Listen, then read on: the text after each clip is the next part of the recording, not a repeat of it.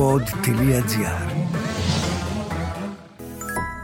Σε ό,τι φάση και αν βρίσκεσαι, άκου τα αγαπημένα σου podcast απευθείας από τον καρπό σου με το Apple Watch και τα AirPods. Μάθε περισσότερα στο iSquare.gr shops. Γεια σας. Διεξάγεται αυτές τις μέρες στη Θεσσαλονίκη το 24ο Φεστιβάλ Ντοκιμαντέρ και όπως λέει η διευθύντριά του Ελίζ Ζαλαντό, δύο χρόνια μετά από το ξεκίνημα αυτής της πρωτόγνωρης παγκόσμιας πανδημίας, η πραγματικότητα που μας υποδέχεται δεν είναι ίδια με εκείνη που γνωρίζαμε. Είναι μια μεταπραγματικότητα γεμάτη νέες προκλήσεις, άγνωστες ψυχές και επικίνδυνες παγίδες, όπου και πάλι θα κληθούμε ίσως να αναθεωρήσουμε ότι πιστεύαμε σταθερό, απαράλλακτο και αδιαμφισβήτητο όπου θα αναγκαστούμε να μην παίρνουμε τίποτα για δεδομένο, εκτός από την αγάπη μας για όλα αυτά που μας συνδέουν και για το σινεμά και την απόφασή μας να του δίνουμε πάντα το χώρο που του αναλογεί στις ζωές μας. Δεν θα μπορούσα να συμφωνήσω περισσότερο με την διευθύντρια του φεστιβάλ. Θα ήθελα σε αυτό το τι φάση να σας γνωρίσω όμως τον υπέροχο κύριο Τζον Μπέρτζερ. Με τα δυο τους κείμενα, ο Ορέστης Ανδρεαδάκης και η Συραγώ Τσιάρα μας γνωρίζουν λίγο περισσότερο αυτόν τον εκκεντρικό καλλιτέχνη.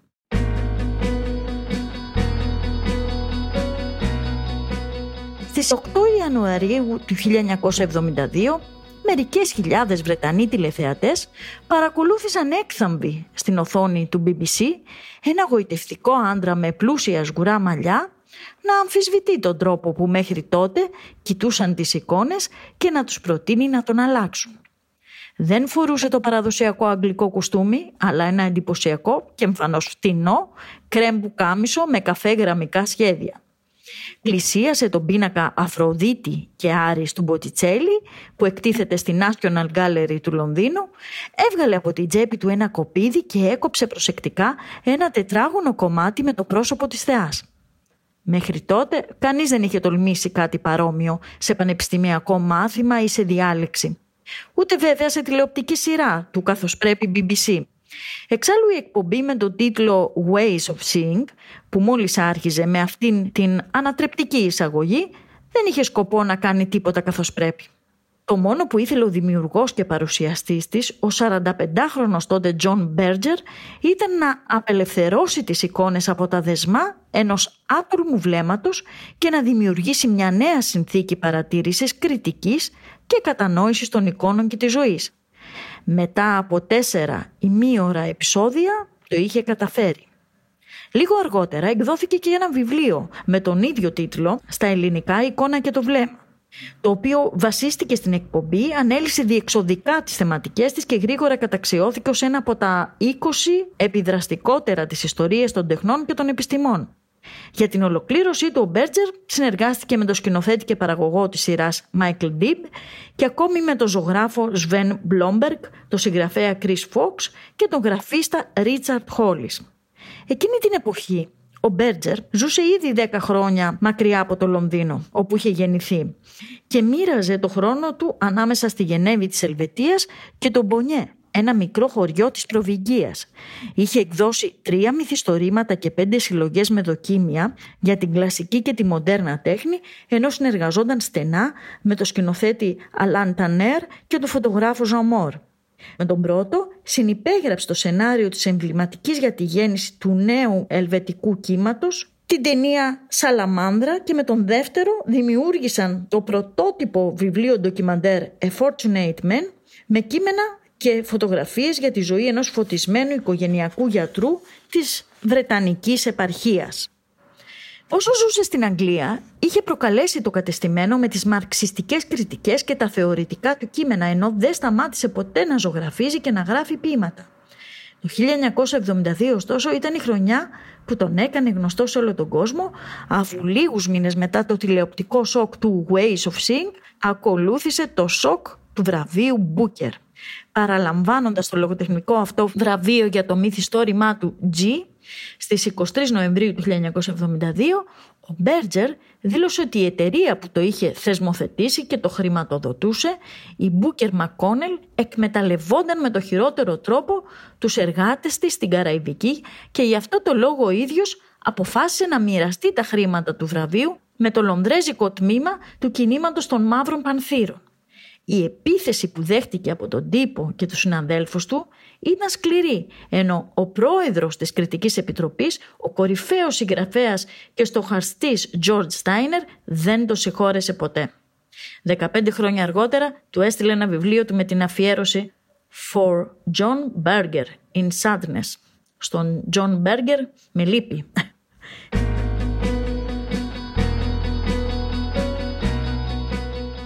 Σήμερα όλα αυτά μπορεί να μοιάζουν απλοϊκά ή ακόμη και ξεπερασμένα. Στις δεκαετίες του 60 και του 70 όμως υπήρχε διάχυτη ανάγκη επαναπροσδιορισμού των κανόνων της τέχνης. Μια ανάγκη επιτακτική και συγκρουσιακή, η οποία μπορεί με να οδήγησε σε αρκετές ακρότητες, αλλά γέννησε μερικά από τα πλέον ενδιαφέροντα κινήματα της ιστορίας. Σε αυτό το σημείο καμπής ο Μπέρτζερ με το Ways of Seeing πρόσφερε μια νέα συνολική θεωρία οπτικής αντίληψης που θα άλλαζε με τον τρόπο ερμηνείας της καλλιτεχνικής δημιουργίας αλλά και τον κόσμο που μας περιβάλλει. Και εκείνο το κοπίδι που έκοψε το πρόσωπο της Αφροδίτης από τον πίνακα του Μποτιτσέλη επρόκειτο να γίνει το εργαλείο αυτό του νέου τρόπου. Ο κρότος της επαναστατικής του προσέγγισης, λέει η Σιραγό Τσιάρα, ήταν τόσο ηχηρός διότι αν δεν προηγήθηκε, σίγουρα συμπορεύτηκε με τις πιο ρηξικέλευτες και απελευθερωτικές φωνές της εποχής του για τη λειτουργία του έργου τέχνη στην κοινωνία, στη διαμόρφωση των ανθρωπίνων σχέσεων, των δυναμικών ισχύως και κυριαρχίας. Στα πρώτα κιόλας δευτερόλεπτα της εκπομπής, ο Μπέρτζερ προετοίμασε το κοινό για όσα θα ακολουθούσαν. Έλεγε αυτή είναι η πρώτη από τις τέσσερις εκπομπές στις οποίες θέλω να αμφισβητήσω κάποιες από τις καθιερωμένες αντιλήψεις για την παράδοση της ευρωπαϊκής ζωγραφικής, την παράδοση που γεννήθηκε γύρω στα 1400 και πέθανε γύρω στο 1900. Απόψε δεν θα ασχοληθούμε τόσο με τους ίδιους τους πίνακες, αλλά κυρίως με τον τρόπο που τους βλέπουμε τώρα, στο δεύτερο μισό του 20ου αιώνα, διότι τώρα βλέπουμε αυτούς τους πίνακες όπως κανείς δεν τους είχε δει στο παρελθόν. Αν ανακαλύψουμε το λόγο που συμβαίνει αυτό, θα ανακαλύψουμε και κάτι για μας και τη συνθήκη μέσα στην οποία ζούμε. Λίγο καιρό μετά την εκπομπή, ο Μπέρτζερ εγκαταστήθηκε στην Άνω Σαββοία, σε ένα μικρό χωριό των Άλπαιων, του Κανσί. Ζούσε σε ένα φτωχικό αγροτόσπιτο και φρόντιζε τις αγελάδες του φίλου του του Λουί. Ο καθημερινός μόχθος της γης και των ζώων ήταν για εκείνον εξίσου σημαντικός με την καλλιτεχνική δημιουργία. Εκεί τοποθέτησε και την διάσημη τριλογία του Into Their Labors στα εργαστήριά τους, η οποία περιγράφει την οδύσσια των αγροτών από τα χωριά της πόλης. Συνέχισε να γράφει ακατάπαυστα. Μυθιστορήματα, διηγήματα, δοκίμια, κριτικές ποίηματα, σενάρια, θεατρικά έργα. Δημιούργησε επίσης άλλη μια τηλεοπτική εκπομπή, το Another Way of Telling, ένας άλλος τρόπος να μεταφέρει την ιστορία. Συμμετείχε σε δημόσιες συζητήσεις, διαλέξεις, δρόμενα, αρθρογραφούσε τακτικά στη Le Monde Diplomatique, την El País, την Guardian και άλλες σημαντικές εφημερίδες και περιοδικά. Δεν έπαψε φυσικά να ταξιδεύει αποφεύγοντας πάντα το αεροπλάνο και χρησιμοποιώντας με μοναδική επιδεξιότητα μια μοτασικλέτα χιλίων κυβικών. Έλεγε ότι το να είσαι γατζωμένος στο πίσω κάθισμα αυτής της μοτοσυκλέτας ήταν μια συνερπαστική εμπειρία. Όπως εμπειρία ήταν και η προετοιμασία του φαγητού που συνδύαζε το ξεφλούδισμα των λαχανικών με τη σωματικότητα του Τιτσιάνο και το άνοιγμα των στρειδιών με το μυστικισμό της Σιμόν Βέιλ και ολοκληρωνόνταν με σαγηνευτικές ιστορίες για τον τρόπο που ο Καραβάτζο έκρυβε μέσα στο κιαροσκούρο τα πάθη του. Διότι ο Τζον Μπέρτζερ ήταν ε, πρώτα απ' όλα, λέει ο Ορέστης Ανδρεαδάκης, ακόμη και στα θεωρητικά κείμενα που έγραφε, ένας αφηγητής ιστοριών, ένα storyteller όπως του άρεσε να λέει.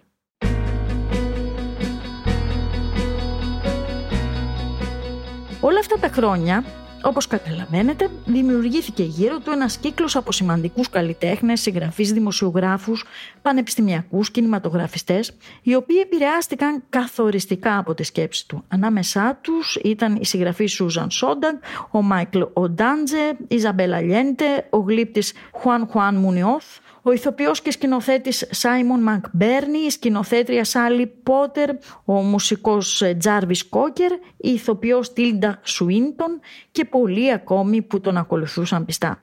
Μάλιστα, η Σουίντον ήταν αυτή που υπέγραψε και την παραγωγή του τελευταίου αφιερώματος που έγινε στο Μπέρτζερ όσο ακόμα εκείνος ζούσε. Λέγεται «Οι εποχές στο Κενσί» και είναι τέσσερα πορτρέτα του Τζον Μπέρτζερ. Πρόκειται για ένα εξαιρετικό και σπονδυλωτό ντοκιματέρ για τη ζωή τους στις Άλπεις. Γνωρίστηκαν στην ταινία Play Me Something, βασισμένη στο ομότιτλο διήγημά του και έγιναν αμέσως φίλοι. Είχαν και οι δύο γεννηθεί στο Λονδίνο και μάλιστα την ίδια ημερομηνία, 5 Νοεμβρίου, αλλά με 34 χρόνια διαφορά. Και αυτό το κοινό γενέθλιο, έλεγε η Τίλντα, έγινε το υποστήλωμα της συμπεγνίας τους. Η πράγματι φαντασίωση μιας σχέσης διδυμίας. Δεν ήταν λοιπόν τυχαίο ότι στην κηδεία του Μπέρτζερ η Τίλντα Σουίτον έκανε κάτι που συμπίκνωσε ιδανικά και δόξασε την 90χρονη πορεία του σε αυτή τη γη. Κάτι που όπως λέει ο Ρέστης Ανδρεαδάκης είναι σίγουρος μάλιστα ότι θα ήθελα να κάνουν και χιλιάδες θαυμαστές του και αναμφίβολα εκφράζει με αυτή τη στην πράξη όσους έζησαν δίπλα του, διδάχτηκαν και επηρεάστηκαν από αυτόν. Εκείνη την κρύα αλλά του μέρα του Ιανουαρίου του 2017 γονάτισε στον ανοιχτό τάφο του, έβαλε το κεφάλι της μέσα και με ένα εκθαμβωτικό χαμόγελο στο πρόσωπό της φώναξε με βροντερή φωνή «Well done, John, well done». Όλα αυτά και άλλα πολλά θα μπορέσετε να τα διαβάσετε στο όχι κατάλογο της διοργάνωσης για το 24ο φεστιβάλ ντοκιμαντέρ της Θεσσαλονίκης.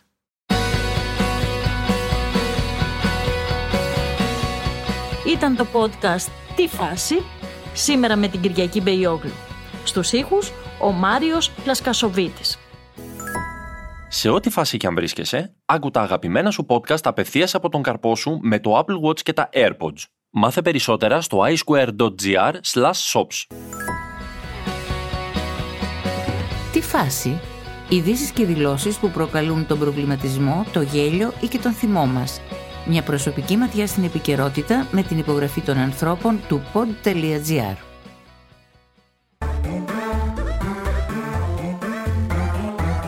Pod.gr. Το καλό να ακούγεται.